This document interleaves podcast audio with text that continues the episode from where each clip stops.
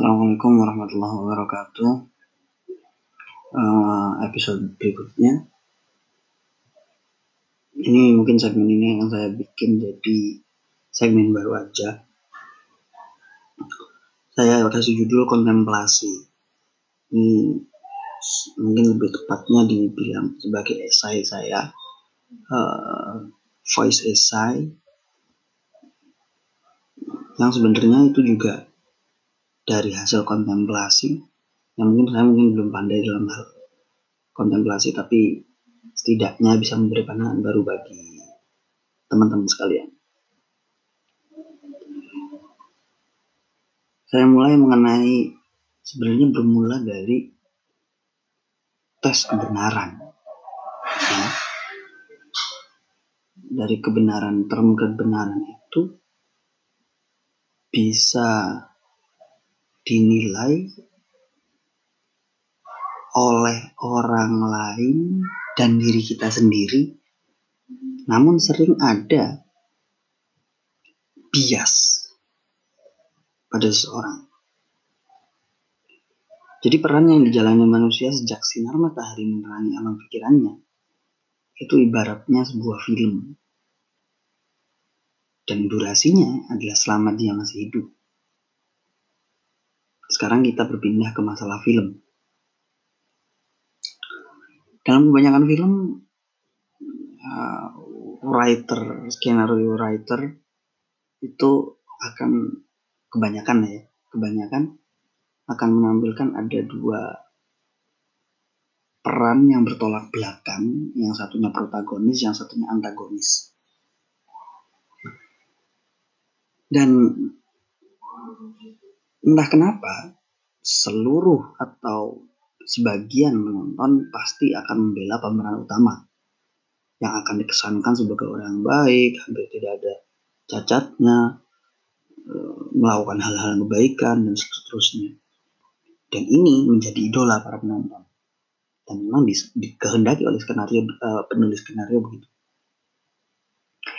Ini dipilih oleh para penonton secara naluriah tanpa ada uh, tanpa ada belajar apa pun, anak kecil pun akan mengerti akan memilih Power Rangers dibandingkan monster-monsternya. Karena monster dikesankan sebagai jahat, jelek, dan seterusnya. Tapi Power Rangers, Power Rangers orang-orangnya baik dan suka berbuat kebaikan dan seterusnya. Dalam film, novel, dan karangan-karangan fiksi lainnya semua terus begitu. Dan itu secara lambat laun mengendap di dalam hati manusia, ya. Namun sayangnya, tanpa sadar, tokoh protagonis yang menjadi idola dia, dia kesankan sebagai dirinya sendiri. Artinya, dalam setiap permasalahan yang ia lalui dalam hidupnya, dia memposisikan mengesankan dirinya sebagai orang yang baik, sebagai tokoh utama, sebagai protagonis. Ya. Jadi apa pun yang ia rasakan, misalnya dia merasakan sedang dalam keadaan kesulitan, artinya dalam miskin atau lawan lain-lainnya, itu ia anggap sebagai sebuah cobaan yang akan mengangkat derajatnya. Dan sebaliknya, ketika dia sedang mendapatkan rezeki, sedang mendapatkan kebaikan, dia dia secara tidak secara tidak uh, terasa uh, secara tidak langsung menyatakan bahwa ini memang layak buat saya karena saya sudah baik kan? Nah dan begitu pula ketika menilai orang lain karena pertama dia sudah mer- me- me- menyatakan diri sebagai protagonis dia akan menganggap orang lain yang tidak sama dengan dia sebagai antagonis. Ya kan dia akan menyatakan orang lain sebagai antagonis. Akhirnya,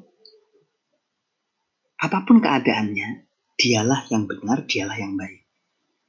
Dan yang lain akan dikatakan sebagai dikatakan sebagai antagonisnya. Jadi dia selalu benar dan yang lain selalu salah.